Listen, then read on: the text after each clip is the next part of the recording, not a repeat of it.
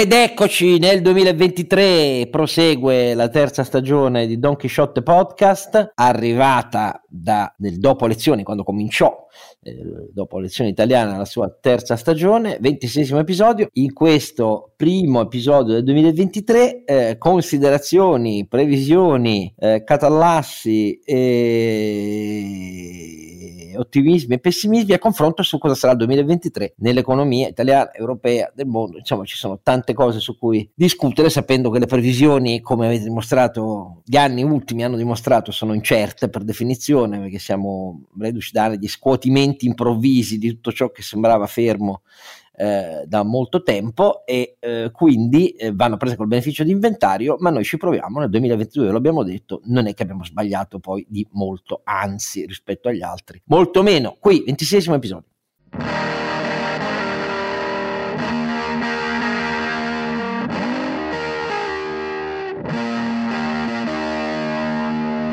Il Don Quixote non ha fatto il messaggio di fine anno e del resto non è una istituzione e quindi non lo deve fare, eh, ma ha continuato a scartabellare eh, la epopea delle sue imprese idealistiche destinate a eh, il sorriso sarcastico, perché il genere eroicomico è più comico che eroe, quello ovviamente di Don Chisciotte, ma grazie al cielo ci sono poi eh, coloro che danno un senso alla follia di Don Chisciotte, cioè i due richiami alla realtà, per così dire. Il primo è Sancio Panza. Renato Cifarelli che anche lui non ha fatto il discorso alla nazione, però vi ricorda donchisciottepodcast.it, il nostro sito dove trovate tutti i link che vi possono servire perché? Grazie per la donazione. Noi non abbiamo bisogno di un discorso di fine anno. Il nostro discorso alla nazione continua da anni questa è la verità. Io poi devo dire anche che il termine più che altro il nostro mi sembra un discorso al vuoto però detto quello cioè al vuoto nel senso che nessuno poi ascolta quello che diciamo però ecco, il soliloquio. è una cosa diversa. Il soliloquio allora, no il soliloquio no perché ci ascoltano in tanti quindi ah, eh, non è un soliloquio. volevo farti diciamo che, che, era, è un discorso al vuoto era poco riconoscente verso le media che ci ascoltano ascoltano invece, però insomma è un... Senti, i semi, i semi vanno messi sottoterra. Eh, sì, beh, certo. Questo è quindi il nostro compito è quello lì e, e per metterli più in profondità ci abbiamo i potenti zoccoli di Ronginat. Carlo Alberto Carnevale Maffè, che non fa discorsi della nazione, ma qualche predica inutile non ce la risparmiamo, caro Oscar. Eh? ecco, lui è più bravo di me con le parole. Io non volevo. No, no, era solo citazione offendere nessuno. no, non volevo no, offendere no. assolutamente nessuno. La realtà è che lui è l'unico di tutti e tre che si può permettere di evocare l'ombra di Luigi Einaudi, questo è il punto vero, eh, noi due siamo più modesti, quindi non lo facciamo, ma in realtà ha ragione e come se ha ragione il nostro ronzinante Carlo Alberto Carnevale Maffè. Allora, signori, abbiamo detto che il 2022 è andato meglio in realtà di quanto non sembrasse da febbraio a maggio a moltissimi, l'incertezza domina nelle previsioni di tutti, insomma, i, i, i, i, leader tra gli osservatori economici, banche d'affari, eh, importanti banche internazionali e così via, che naturalmente eh, danno loro consigli insieme poi a tutti i protagonisti dell'industria finanziaria, anche se naturalmente quest'ultima categoria li fa soprattutto sugli asset di investimento e, e noi non diamo consigli come ovvio sugli asset di investimento, anche se spesso tocchiamo il tema eh, alla luce di eh, alcune forti contraddizioni loro o in termini di regolazione eccetera eccetera, però cosa diversa è dare consigli su come far ruotare il vostro portafoglio. Detto tutto questo, a me sembra avendoli guardati un po' tutti, che l'incertezza mh, mm, domini. Eh, voglio richiamare un solo punto, nel 2023 l'India con ogni probabilità, batterà la Cina come paese più popoloso del mondo, arrivando a un miliardo e 470 rotti milioni, perché la Cina è da un bel po' di anni, avendo invertito le sue politiche demografiche, eh, oramai nella aging society, che come vedremo è un tema ricorrente nell'analisi anche sul 2023 per spiegare i problemi in realtà del, dei paesi avanzati dell'Occidente, eh, inizia ad averli anche lei i problemi di... e non ha solo quelli, la Cina. E comunque anche le previsioni sulla Cina nel 2023 hanno una fascia, eh, una forbice, voglio dire, di, di, di, di, apprezzamenti e di stime molto varie, così come la crescita mondiale, eh, anche se nella crescita dei paesi avanzati mondiale poi c'è la, c'è la debolezza europea, su questo sono d'accordo tutti, poi si tratta di valutare quella dell'euroarea se è una debolezza a 0, meno o a, a 0, più, eh, però insomma questo è sia pure in una tendenza generale a un rallentamento non così forte come si temeva nel 2022 del tasso di crescita, ma comunque abbastanza consistente. Eh, questo è un po' il, il, quadro di ordine generale. Però vediamo innanzitutto, caro Alberto, cosa tira fuori da tutto quello che ha visto, letto e da quello che pensa lui soprattutto. Io volevo fare un bel elogio all'incertezza, caro Oscar, eh, perché l'incertezza è rivoluzionaria, perché apre nuovi spazi, eh, lascia vuoti che vengono riempiti, no? ed è un po' l'occasione d'oro eh, dei challengers per eh, così sfidare le, le posizioni dei, dei, leader consolidati. Mm, è un bel salto di vento e quindi ben, benvenuta l'incertezza, che è un, alla fine un efficace sistema di redistribuzione del, del potere e della ricchezza. Quindi a un liberale, tutto sommato, un po' di incertezza. Incertezza, fammi dire, nelle regole, non sulle regole. Eh. Se l'incertezza è sulle regole, ora siamo nell'eversione, che è secondo me la deriva che qualche eh, mediocre o, o pessimo eh, membro del governo eh, oggi eh, sta prendendo in Italia. Ma io direi in generale eh, non vedo un, un'incertezza delle regole, la vedo meno che negli anni scorsi. Eh, il primo gennaio entra nell'area Schengen e nell'euro eh, la Croazia. Ora, non so se questo vuol dire qualcosa, ma insomma, per chi aveva preconizzato la fine dell'euro, il crollo dell'Europa, io penso che sia il segnale più bello di tutti. Sono solo 4 milioni di persone, sono qui di fianco a noi, hanno una storia travagliatissima, sono arrivati terza mondiale di calcio, Insomma, la Croazia, con tutte le sue contraddizioni, è un paese vivo. E il fatto che scelga, accelerando, di entrare nell'euro e nell'area Schengen, quindi il fatto che noi a Gorizia, a Trieste, eh, non abbiamo più neanche una dogana, Oscar. Io, sai, l'ho attraversato tante volte in moto, quella, quella travagliatissima eh, linea di confine che ha visto milioni di morti nel, nel secolo breve.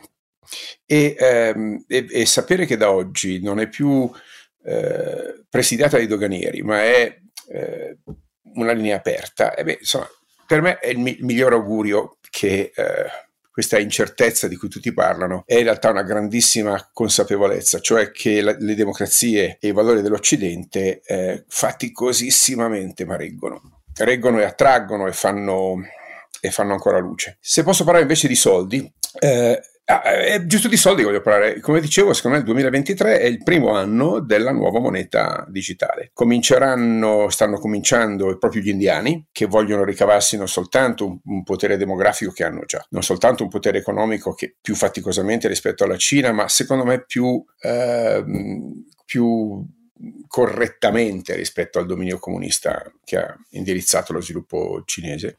Eh, la, L'India sta comunque già perseguendo eh, l'India, eh, gli Stati Uniti e poi magari faticosamente verso fine anno anche la, la, Banca Centrale Europea inaugureranno nel corso del 2023 un ciclo, secondo me, secolare eh, di innovazione della moneta.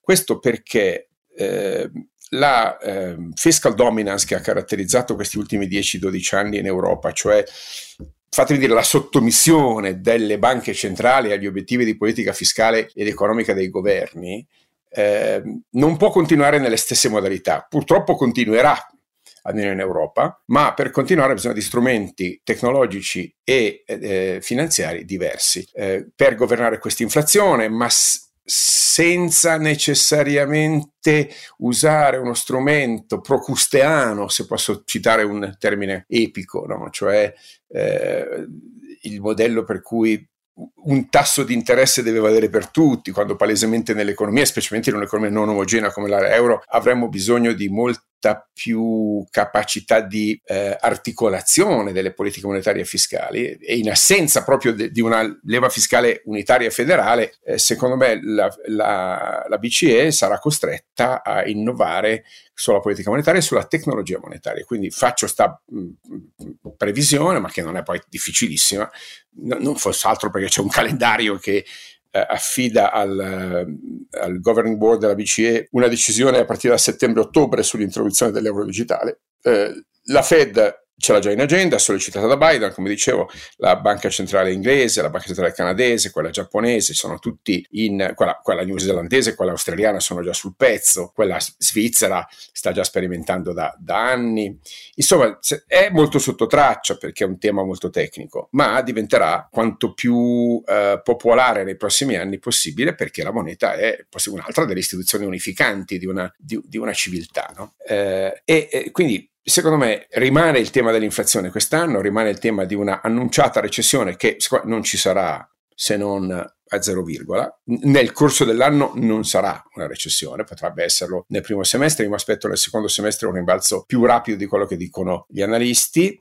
Eh, mi aspetto che il paese eh, in Italia faccia un po' meglio degli altri perché, ripeto, noi abbiamo un'economia molto più flessibile, molto più dispersa, con tutti i suoi limiti, ma molto più, molto più eh, in grado di reagire agli shock. Siamo più dipendenti dall'America che uscirà prima degli altri del ciclo e già gli analisti americani dicono sì, forse proprio questa recessione proprio, proprio non ci sarà. Diciamo qualche decimale di ritocco, ma poca roba. E allora noi che siamo legati all'economia eh, americana a doppio filo, secondo me seguiremo un ciclo molto americano in questi prossimi 6-12 mesi.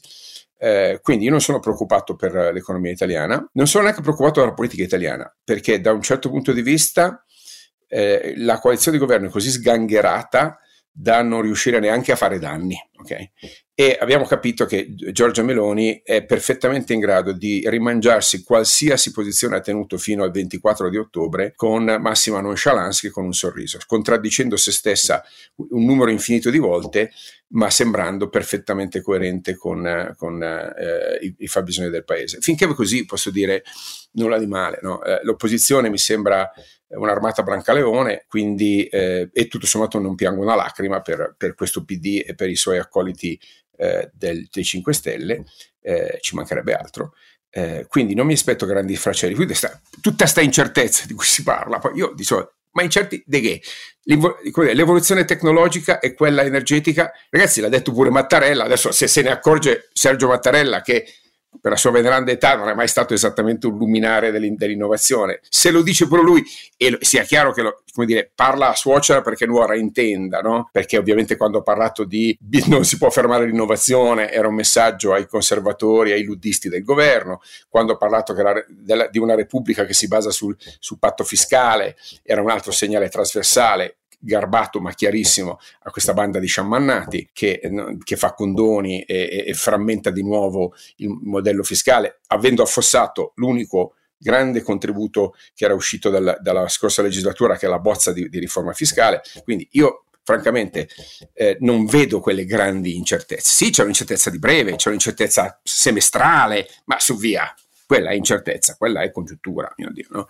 Io invece vedo grandi certezze vedo che ehm, l'Occidente è stato in grado di affrontare la eh, sfida energetica molto più rapidamente del previsto e alla fine i numeri di quest'anno si chiudono eh, smentendo i profeti di sventura che dicevano che saremmo rimasti al freddo, al buio, eh, tremando, implorando Putin di ridarci il gas. Questo non è vero.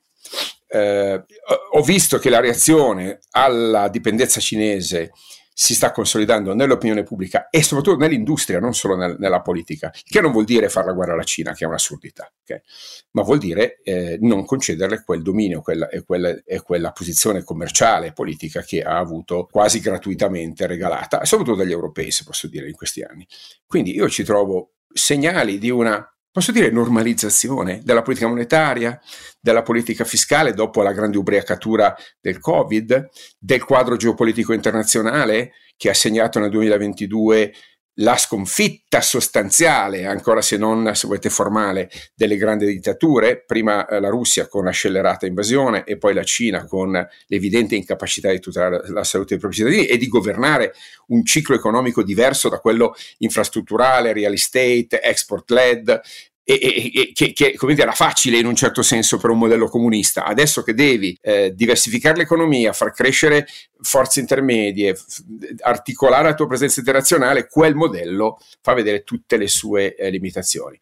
Con gli Stati Uniti, che alla fine non sono crollati come volevano gli attentatori del 6 gennaio, insomma, non lo so, tutta questa incertezza, caro Oscar, ma dove sta? Ma eh, come sempre mi sembra un po' troppo ottimista, però io ho capito che bisogna darsi delle parti in commedia.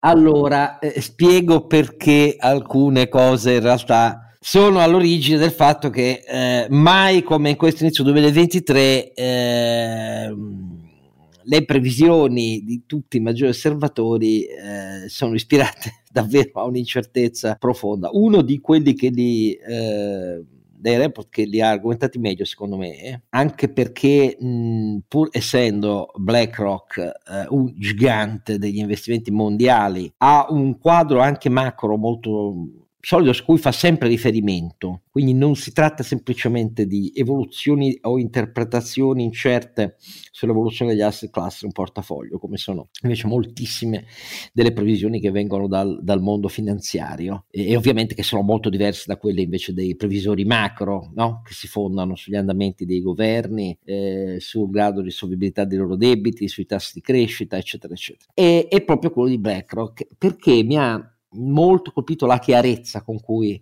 eh, nelle diverse decine di pagine in cui c'è la sintesi delle loro previsioni 2023, si argomentano alcune di queste incertezze, però a differenza di altre che si limitano a enuclearle, BlackRock ne trae delle conseguenze, cioè si assume la responsabilità di dare delle indicazioni a chi ovviamente ha degli asset che vengono investiti da BlackRock, nonché anche a tutto il mercato generalista se, se volesse. Quali sono, richiamiamo alcune di queste, abbastanza banali per chi segue i mercati finanziari e macro evidenti dopo questo 2022, che è stato stato dal punto di vista finanziario un bagno, parliamoci chiaro, perché eh, alcune delle più eh, classiche interpretazioni di come ci si comporta quando i mercati eh, assistono a un rapido cambiamento delle politiche monetarie per troppo tempo eh, sottostimato e anzi qualcuno credeva che non avvenisse mai eh, di fronte a un'inflazione che li ha pur con cause diverse, obbligati a questa inversione eh, di eh, anni e anni di droga monetaria alla Fed eh, e alla BCE, le incertezze restano. Quali sono alcune di queste incertezze? Eh, per esempio l'incertezza è che chi pensava che di fronte alle bastonate dell'equity ovviamente eh, il ritorno col segno positivo dei eh, tassi di interesse decisi dalle banche centrali consentissero il riequilibrio sui bond e invece no, perché quest'anno hanno preso sberle, nel 2022 voglio dire, sia l'equity che ha preso sberloni, eh, sia eh, i bond, perché i bond hanno avuto un tale eh, ritorno un, inatteso, per motivi che mille volte ci hanno portato a sorridere a noi tre, perché di inatteso non, non riusciamo a capire cosa ci potesse essere, però Ehm, che ha portato di fronte all'aumento dei rendimenti significativo, dopo che erano stati in territorio negativo per troppi anni, eh, ha portato, eh, o come è ovvio, a discesa di prezzi, per cui eh, questa faccenda ha spiazzato anche il mercato del reddito fisso soprattutto di quello pubblico. Allora, di fronte a questo, per esempio, BlackRock eh, con una formulazione che è molto chiara perché c'è una un playbook nuovo, dicono serve un playbook nuovo, allora usano questo playbook che è fatto da un quadrante in quattro settori in cui eh, c'è una stima eh, rispetto al danno insito eh, nei prezzi finanziari e al loro andamento che è divisa in quattro quadranti e nella parte alta ci sono quelli del cosiddetto risk off distinguendoli da eh, danno ancora non prezzato e danno invece ragionevolmente in grado di essere prezzato e eh, lo stesso si fa nella parte bassa con eh, risk on con danno nel prezzo non prezzato e eh, risk on e danno, danno nel prezzo invece ragionevolmente prezzabile e si analizza da questo punto di vista tutte le incertezze che ci sono dando delle indicazioni e, e, alcune contraddizioni sono queste per esempio che discendono dalla prima dal cambio di rotta della politica monetaria. Come il 2022 non è stato ancora la ripresa dei bond rispetto all'equity ciò malgrado per esempio BlackRock dice mm, sì mm, arriveremo a un punto mh, mm, sicuramente in cui eh, la seduttività del reddito fisso, soprattutto di quello di governo, a dire la verità, eh, tornerà, però noi rimarremo fissi a una condizione, poiché resta, mm. altra contraddizione che genera incertezza, l'inversione dei tassi di rendimento del, dei bond pubblici, cioè nel lungo termine eh, i rendimenti restano inferiori a quelli al breve termine perché nessuno crede davvero che le politiche delle banche centrali riusciranno a tornare verso il 2% di inflazione. Questa inversione della curva è un'inversione della curva che tradizionalmente spiazza chi investe sui bond e infatti BlackRock di governo. Infatti, BlackRock dice: Noi resteremo ancorati nel 2023, almeno per i primi sei mesi, a mh, riconoscerci solo nei, eh, nelle emissioni pubbliche a breve termine, non di lunga duration, e, e comunque di chi ha un rating alto quindi, cara Italia, si parla di te qui, ecco, per essere chiari, visto che la BCE non ci copre più tutto quello che non coprivano i mercati negli oltre 370 miliardi che emetteremo nel 2023. Questo per dirne solo due di contraddizioni, ecco. Um, ma ce ne sono, a dire la verità, tante altre. Il primo è proprio la stima dei eh, fenomeni che stanno dietro la botta di crescita molto più bassa della Cina e le stime di quando e come si riprenda, anche se dire la verità su questo la maggior parte delle previsioni danno un tasso di crescita del PIL cinese nel 2023 diciamo significativamente superiore al 4 e vicino al 5%, quindi insomma un po' di ripresa di posizioni, però nessuno pensa che il 2023 sarà l'anno in cui la Cina riesce a venire a capo delle sue debolezze strategiche debolezze strategiche che stanno nel, nello shadow credit, cioè nel credito ombra opaco eh, che domina larga parte del mercato cinese, che quindi è fuori dalla frontiera della ispezionabilità in termini di 1, sostenibilità attraverso riserve, eh, dei rischi di crisi e così via, ma tutti oramai sottolineano che la, è la aging society, cioè il fattore demografico, è davvero oramai uno dei punti su cui è difficile immaginare che possano essere giustificati programmi di infrastrutture pubbliche strafinanziate dallo Stato e dalle banche pubbliche che sono poi il percorso numero uno seguito dalla Cina per tanti anni per arrivare a tassi di crescita che non superiore al 6%, per dirne uno. Certo poi ci sono gli aspetti positivi, perché in tutto questo però alcuni settori, anche nel disastro dell'equity e, e del reddito fisso pubblico, eh, hanno segnato eh, delle performance che sono poi quelle richiamate eh, in termini reali eh, da quello che vi ha detto Carlo Alberto, cioè uno di questo è sicuramente il comparto energetico, per un'accelerazione che non è solo un'accelerazione di tipo accelerazione degli obiettivi di minore impatto ambientale, ma è un'accelerazione che a questo punto è, ha un drive anche negli investimenti necessari per rendersi autonomi eh, energeticamente indipendenti, cioè la lezione in ritardo di quello che ha fatto gli Stati Uniti quando tutto il mondo li derideva con, la, con il fracking, sostanzialmente con quello che li ha fatti tornare eh, a essere contributori netti al mercato energetico mondiale invece che dipendenti. E L'Europa è esattamente alle prese con un problema di questo genere, ma naturalmente poi l'Europa è contraria al fracking eh, e guarda a energie non di origine eh, fossile per capirci, però è un settore che continuerà ad andare benissimo. Un altro di questi è quello della life sciences, del biomedicale, eccetera, eccetera, perché come evidente la pandemia ha comunque un'esperienza a fortissimo impatto nel breve, ma che bisogna non dimenticare, è quello che sta avvenendo in Cina, dovrebbe essere una nuova dimostrazione che, che pensino tutti i Novax che ri- hanno rialzato la testa in Italia ehm, e che gonfiano le vele di questo governo, a dire la verità attuale, con mia enorme perplessità, senza arrivare alla cronaca eh, Zaia Cristanti, però il problema è che le misure di governo sembrano proprio ispirate all'idea non c'è più bisogno, i Novax avevano ragione. Ecco. I Novax avevano ragione sì, perché il problema è dire no, io non ho niente contro le vaccinazioni, ma sono contrario all'obbligo, quando si tratta di affrontare un'epidemia a forte impatto e con la conseguenza di 187.000 morti che ha avuto l'Italia, il problema è che quando si parte, si parte da una copertura zero, l'obbligo è una misura di cautela sociale ed è un obbligo che ha a che vedere con la lettura che tu dai del diritto dovere di estrinsecare la tua libertà, sì, ma senza mettere a rischio gli altri. Cioè è un punto profondo. Io sono un liberale, però l'ho sempre detto, non mi convincerà mai l'idea del dire ah, ho ci date l'evidenza del 1000% 100%, l'evidenza dei vaccini eh, e il, il, capolavoro di essere riusciti in un anno con un enorme sforzo mondiale che solo la globalizzazione poteva rendere possibile eh, ad avere vaccini eh, efficaci, sì efficaci, continuo a dire efficaci, in, meno di un anno, eh, è uno sforzo che eh, eh, in realtà nasce dall'esperienza nei decenni alle nostre spalle con la medicina ricerca moderna, con gli studi sull'immunologia, eh, l'epidemiologia, eccetera, eccetera, che i vaccini servono e sono efficaci, non per definizione, ovviamente con tutto l'apparato di eh, trials che sono necessari per la loro validazione da parte delle autorità sanitarie. Ecco, quindi quello è un settore che comunque continua ad andare benissimo. Un altro è quello delle tecnologie di difesa e realizzazioni di eh, velivoli apparati di difesa e sicurezza mh, multidominio, cioè si va dal controllo di ogni emissione radio eh, elettrico-magnetica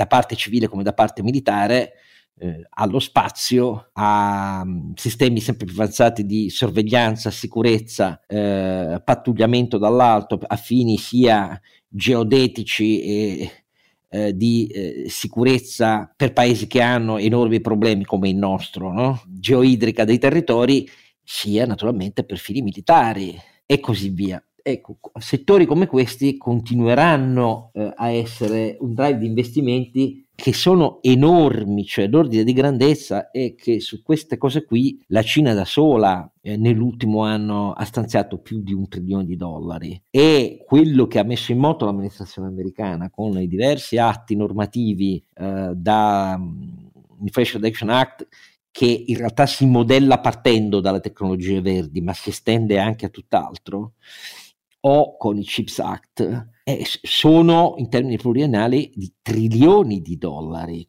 Questo è l'ordine di grandezza degli investimenti sulle eccellenze tecnologiche, di cui il 2022 ha accelerato la necessità, ha radicato la consapevolezza, almeno nei mercati, della loro necessità. Poi i governi la declinano diversamente, questa roba qui eh, gli incentivi eh, restano insufficienti e io per esempio quello che dico è che i governi intelligenti di fronte a questo quadro, che in realtà questo è davvero privo di incertezze, dovrebbero per esempio capire una cosa. Carlo Alberto ha già detto dell'accelerazione verso le monete ufficiali digitali, che sono un canale aggiuntivo per fare politica monetaria, per stare nella globalizzazione, per attirare investimenti. Ma i governi a propria volta, diciamo questo è un mestiere BCE, per capirci. Ma i governi a loro volta europei dovrebbero capire per esempio un'altra cosa, che io trovo sempre assente quando in Italia facciamo i dibattiti sul MES, per esempio.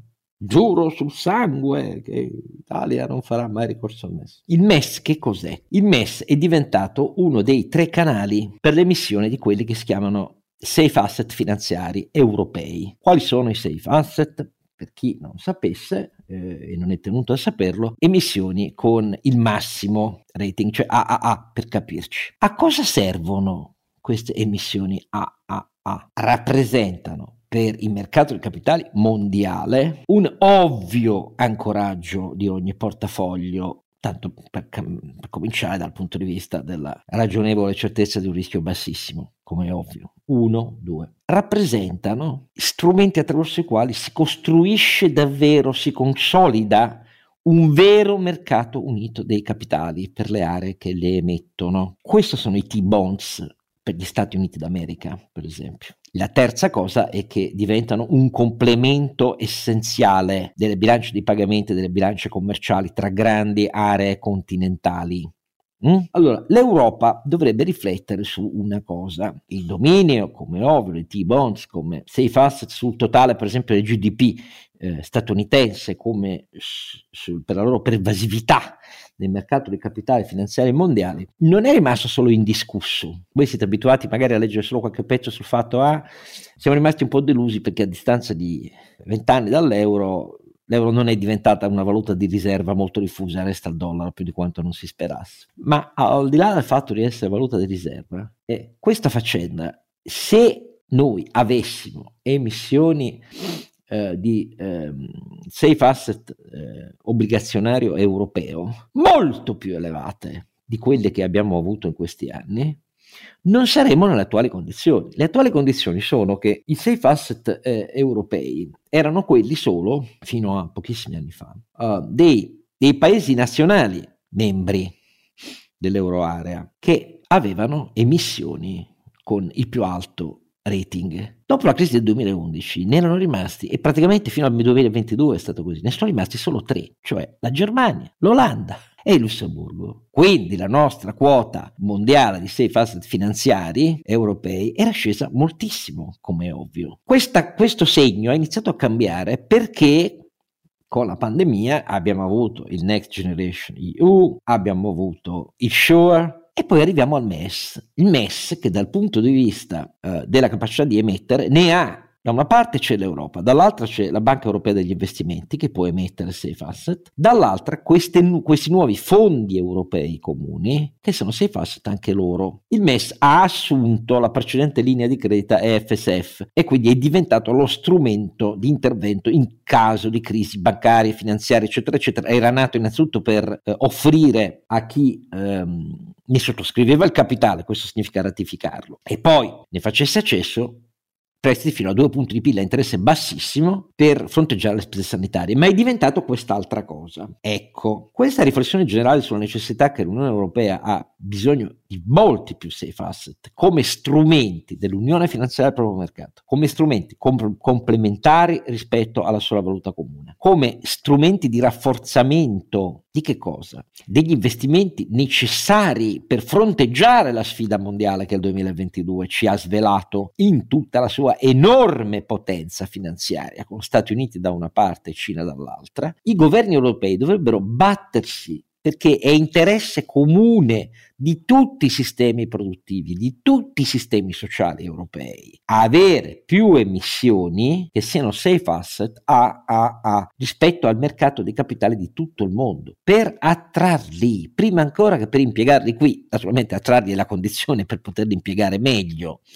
Ecco, e invece il dibattito resta no, queste robe non ci interessano, chi se ne frega di questi titoli, noi non li vogliamo significa essere miopi non tanto per la percezione di un'eccessiva solidità del nostro debito pubblico, che comunque dovrà fronteggiare eh, rincari mica male degli oneri sul debito pubblico anno per anno, ma come è giusto che sia visto il suo ammontare? E visto il fatto che siamo un paese, la Cina ha i suoi problemi, ma l'Italia scherza, eh, perché dagli anni 90 che siamo a curva demografica suicidaria, produttività eh, stagnante, non riusciamo dal 77 mai stracazzo ad andare oltre il 60% di occupati tra quindicenni e 64 anni, ci servono 20 punti in più per dare l'idea della dimensione. Ecco, abbiamo una piramide fiscale ufficiale che è totalmente falsa, poco credibile, per cui a, a pagare eh, di tasse eh, almeno quanto lo Stato spende di spesa pubblica pro capite è una minoranza assoluta del nostro paese,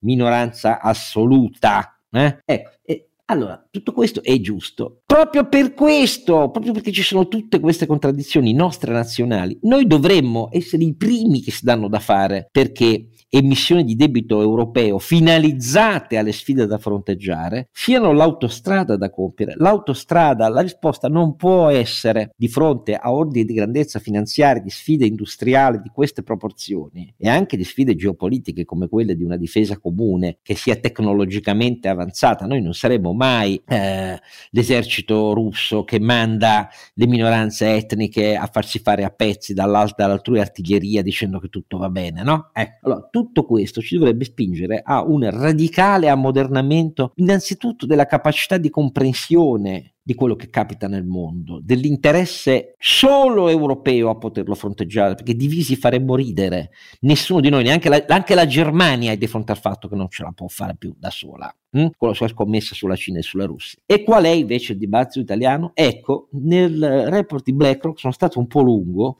tutte le contraddizioni e le incertezze sono spiegate molto bene. La parte costruttiva è come una sfida terrificante rispetto al dibattito pubblico italiano, cioè di un paese che non ha la crisi finanziaria dietro l'angolo, che è, mono, è molto meno esposta intanto ai primi schiaffi della politica monetaria che vengono sempre al settore immobiliare, perché da noi, come è ovvio, la percentuale sul totale degli owner eh, di immobili di chi ha un mutuo, per quanto a noi piaccia raccontare il contrario, è molto più bassa della stragrande maggioranza dei paesi avanzati, eccetera, eccetera, eccetera. Però una cosa è sicura, se guardiamo con un orizzonte di 10-20 anni, al di là di questo pazzo psicopatico miserabile caricatura del peggior nazismo che è Putin nei miei occhi, queste sfide restano, sono le vere sfide del futuro, le vere sfide per i nostri figli, perché non vadano solo nei paesi che queste cose le capiscano, e le vere sfide che dovrebbero spingere l'Italia a dire oggi più che mai la via è solo quella dell'Europa, di capitali europei, di una moneta, di una, cripto, di una valuta digitale europea e di emissioni di fondi che diano all'Europa l'ordine di grandezza che i singoli paesi nazionali non possono assolutamente avere per fronteggiare tutte queste sfide. Io mi fermo qua perché magari agli occhi di Carlo Alberto Renato ho detto delle arci solenni stronzate e quindi mi fermo perché siamo, abbiamo già preso parecchi minuti e poi si ricomincia con Renato e Carlo Alberto. Allora Renato, tu che dici? Beh, tu non dici mai stupidaggini, Oscar. Cioè, io ogni tanto sì, mi richiamano, però ho notato che mi richiamano, quindi vuol dire che mi ascoltano, quindi, o, non, o non parlo più, vediamo. Eh, allora, io, visione 2023, eh, visto che facevamo, parlavamo della, delle parti che ognuno di noi si è dato, la mia è notoriamente quella un po' più, diciamo, dal punto di vista imprenditoriale. Sono molto d'accordo sul fatto che ci sarà un primo semestre abbastanza zoppicante.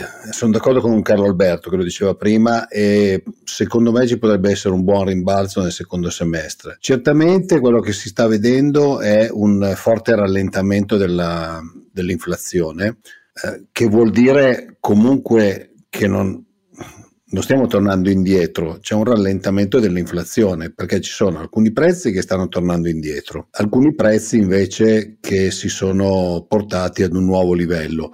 Quindi in generale, eh, così l'impressione che ho io è che ci sia in questo momento un rallentamento, certa, quasi certamente, difficilmente, per come poi è calcolata anche l'inflazione, che non è che sia l'aumento di quel, di quel mese lì, ma eh, diventa la media di tutto quello precedente, ci vorrà un po', un po', di tempo per tornare verso il 2% che auspicano le banche centrali, però un po' di, un po di rallentamento lo vediamo. Eh, la, mia, la mia visione è che ci siano in questo momento, dallo stesso tempo, enormi opportunità ed enormi rischi come capita sempre, ma questo è un periodo particolarmente, particolarmente difficile perché stanno un po' cambiando. Eh, secondo, una volta le crisi venivano, eh, cioè, sappiamo tutti che l'economia è fatta di alti e bassi, no? una volta i cicli erano un po' più lunghi.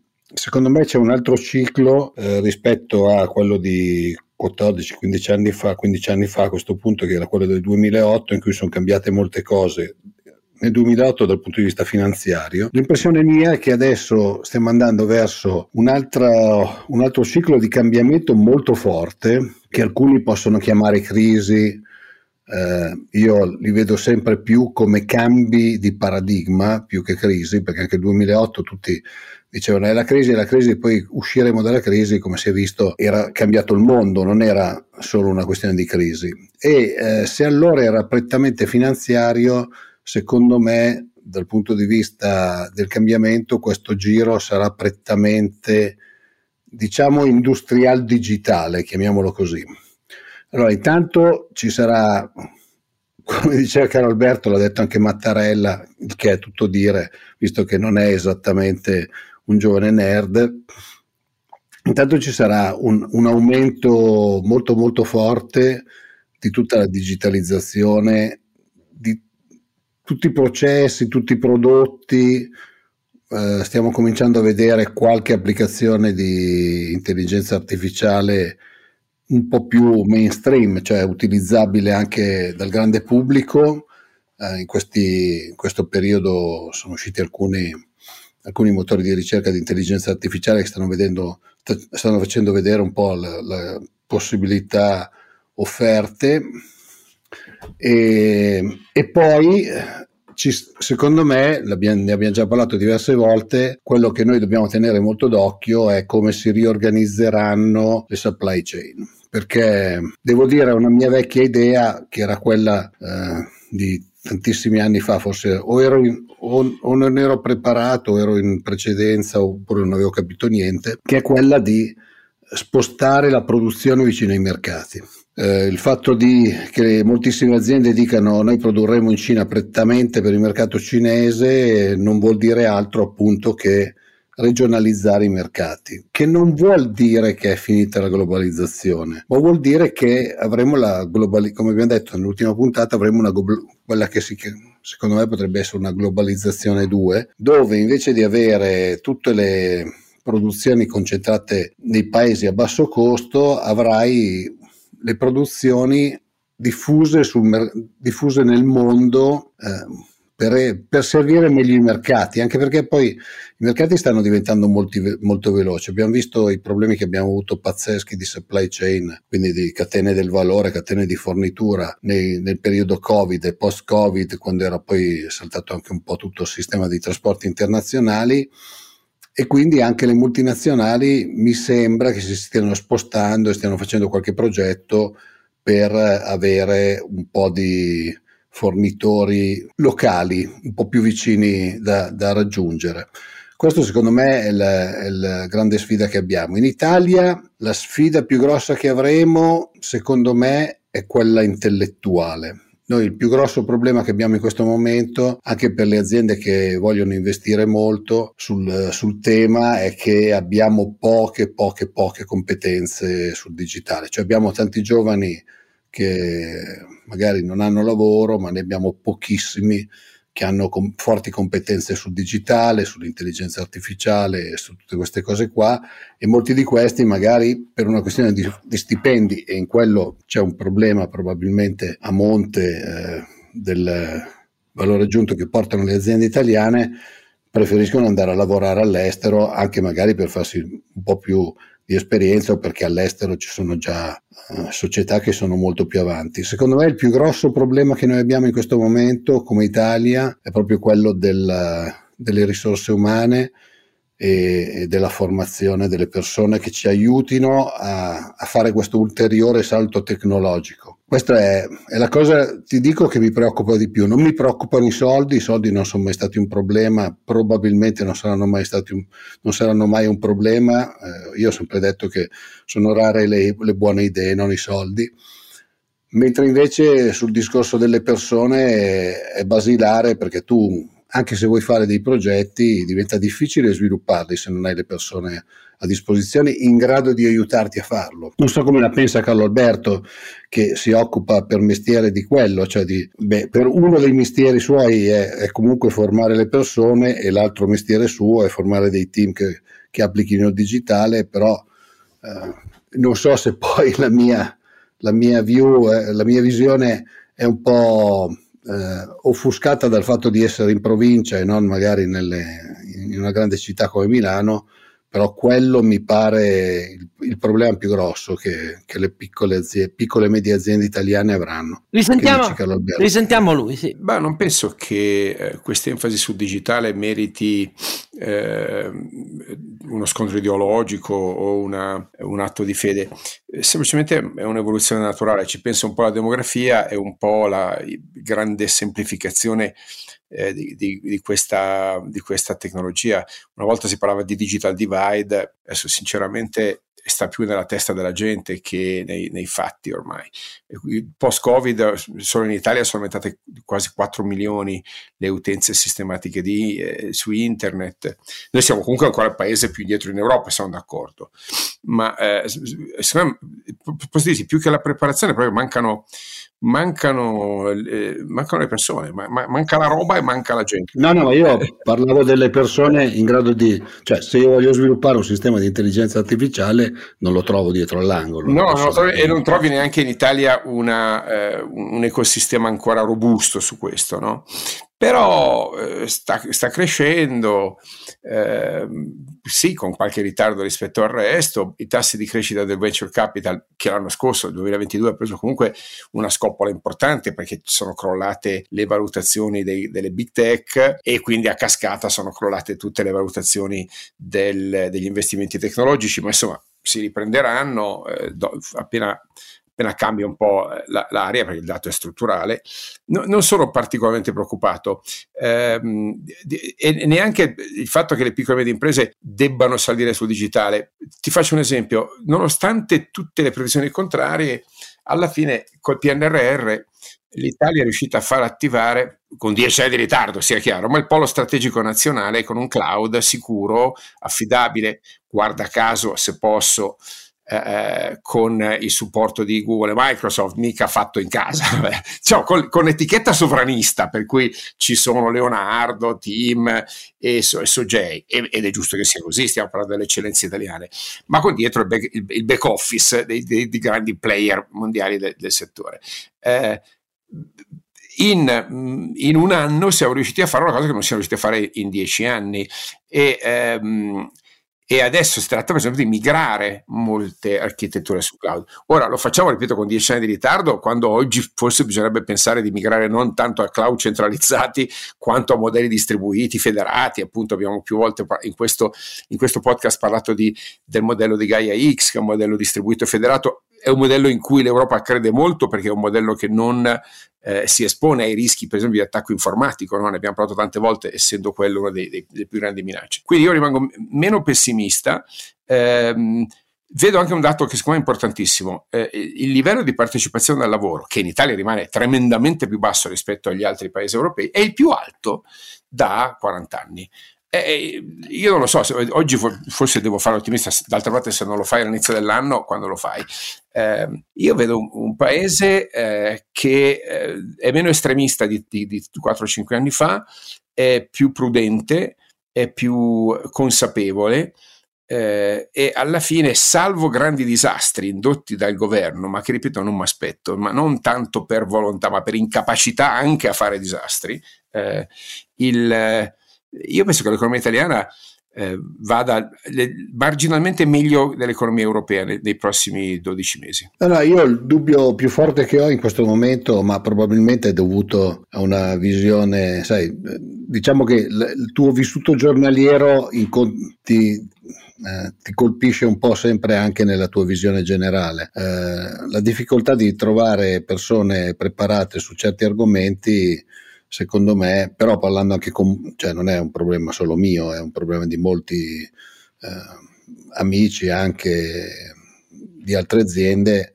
secondo me, soprattutto per le PMI è un po' è molto forte. Probabilmente un modello che noi potremmo cercare di inseguire è quello di cominciare a utilizzare un po' di più dei centri di ricerca comuni in cui magari tante piccole PMI si mettono assieme trovano le risorse, trovano le persone e le fanno lavorare sui, sui singoli progetti.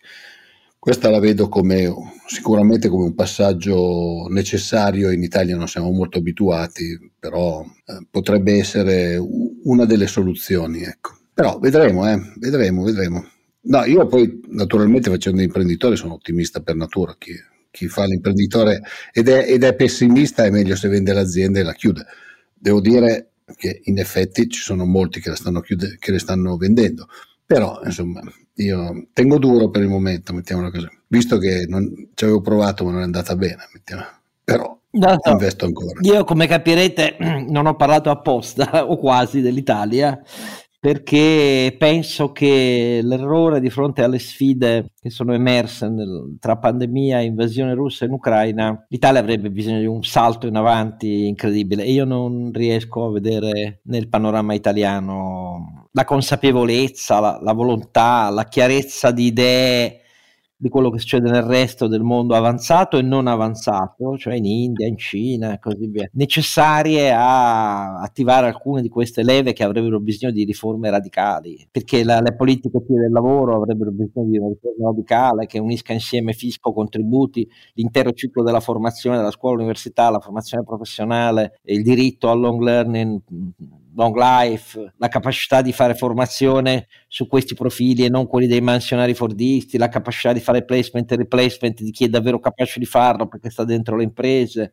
e non nei centri pubblici, ma lo stesso vale per il fisco, noi continuiamo a non avere uno straccio di idea su cosa fare del reddito d'impresa, ci, ci raccontano che vogliono fare dell'IRPEF una specie di abolizione totale della comprehensive income tax che era nata così, cioè l'imposta generale sui redditi di tutte le persone fisiche. Pensiamo solo a eroderne la base, nessuno dice una parola sul fisco d'impresa, che in realtà dovrebbe essere lo strumento fondamentale poi per affrontare queste sfide. Cosa avviene all'IRAP? Buh. Cosa avviene all'IRES che è diventata sì, è un'aliquota fissa, è diventata anche un bancomat di Stato per metterci le addizionali sopra ogni evenienza. Cosa avviene alla disciplina tributaria degli asset di impresa? Buh. E siamo qui a ragionare anni dopo, calenda industria 4.0, ancora al fatto che non è uno strumento reso strutturale e intorno al fatto che ogni governo alza un piedino sulla conferma o sul taglio, crediti di formazione saltati e così via, 4.0, ma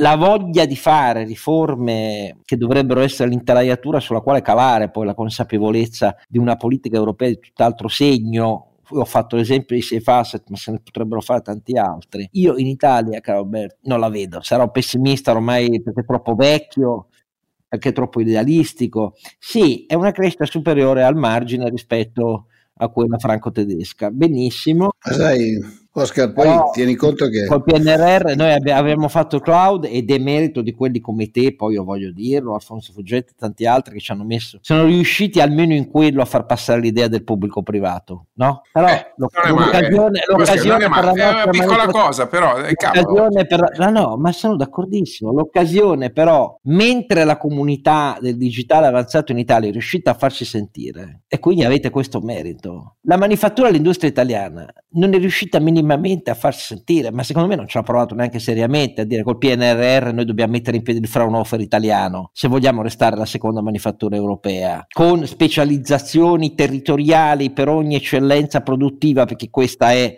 la rete territoriale del Fraunhofer, eh, finanziata più dai privati che dallo Stato, con progetti decisi dai privati più che dallo Stato, e lo Humboldt per la ricerca avanzata sanitaria eh, in alcune tecnologie. Niente, abbiamo avuto la politica locale che ha fatto passare l'idea contiana che è rimasta eh, anche nel PNR attuale dei 100 eh, delle 100 aree territoriali headquarter tecnologico. Auguri auguri, fammi, auguri. Fammi, fammi, dire una cattiveria Oscar. Eh, l'industria italiana probabilmente non ha chiesto quello perché era troppo impegnata in alcune sue parti a cercare di avere quel piccolo rivolo che andasse nella sua direzione e, e quindi non gli interessa, cioè molto spesso quando io lo, avendo frequentato per lunghi anni i sistemi di rappresentanza, devo dire che all'interno della rappresentanza manca molto spesso una visione globale dei problemi, cioè Molto Ma Renato, Renato, il, a... Renato, io non ne faccio questione a chi fa rappresentanza. Io dico che il sistema italiano, dopo decenni, è così intriso di un corporativismo che spezza ogni unità di rappresentanza. Cioè sì, sì, gli certo. energetici in Confindustria sono fratturati tra i pubblici che hanno alcuni interessi e gli altri che sono i consumatori, distinti per intensità energetica di ciascun settore. Non potranno mai chiedere una rivoluzione insieme, perché il problema è uh, tanto Eni ed Enel se la vedono col governo, Terna se la vede col governo. Noi dobbiamo a quel punto lavorare a margini su deduzioni, detrazioni, fiscal expenditures, eccetera, eccetera. E questo oramai è la, la scissa l'ordinata di ogni legge di bilancio italiana, tutti presi da questo sistema che è così profondamente innervato nella società italiana, che riguarda oramai le categorie del lavoro, gli autonomi, l'industria della manifattura, il settore primario, i servizi, tutti. Noi ridiamo spesso sui balneari e eh, come i veri no, protagonisti eh, della, della, lotta contro la concorrenza. Ma nella realtà gli interessi contrapposti creati da decenni di questo sistema sono tali da rendere asfittica ogni visione del futuro, perché fa pugni proprio con troppo interessi in ogni tipo di rappresentanza. I contratti decentrati, viva Bonomi che li chiede, però poi le direzioni centrali del sindacato resteranno sempre contrarie. Il ministro del lavoro penserà a quello e non ci penserà mai a farle davvero e così via. Questo è il mio pessimismo. Non che tratti analoghi, anche se diversi magari, non ci siano eh, anche negli altri paesi avanzati europei, ci sono e come, ma da noi, ripeto, il livello di intrisione profonda di questa logica che è fatta di una legge che si interpreta a prescindere dalla, ne- dalla neutralità del reddito a seconda di come reali- lo realizzi, dal capitale che investi a seconda di come lo investi e così via. Spezzetta ogni possibilità, taglia la terra sotto i piedi di qualunque idea di riforma davvero coraggiosa.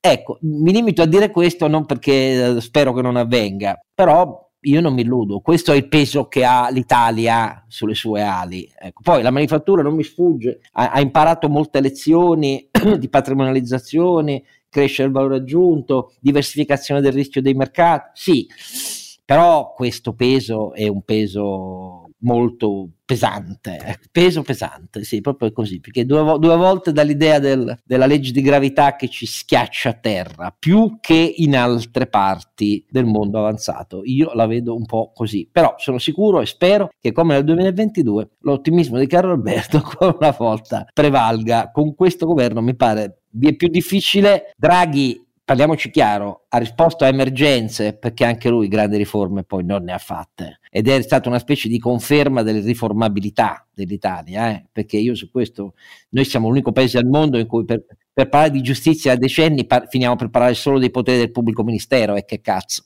Vabbè, comunque. Oh, eh, compatitemi, cari compari, e soprattutto voi, no, voi tutti, cari ascoltatori, non mollate nel credere che in realtà faremo bene anche in questo 2023. Grazie. Buon anno a questo punto. Grazie Renato, grazie caro Alberto.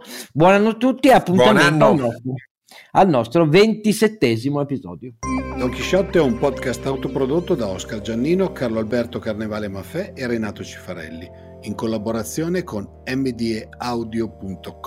Post produzione di Daniele Adamo. Per la pubblicità scrivete a info at donchisciottepodcast.it. Sigla e musica originale incisa dalla famiglia Bonfiglio. L'autore è Michele Novaro. Copertina di Simone Angelo Ferri e non ci sono autori perché andiamo rigorosamente a braccio, mentre le uscite sono regolari nella loro irregolarità.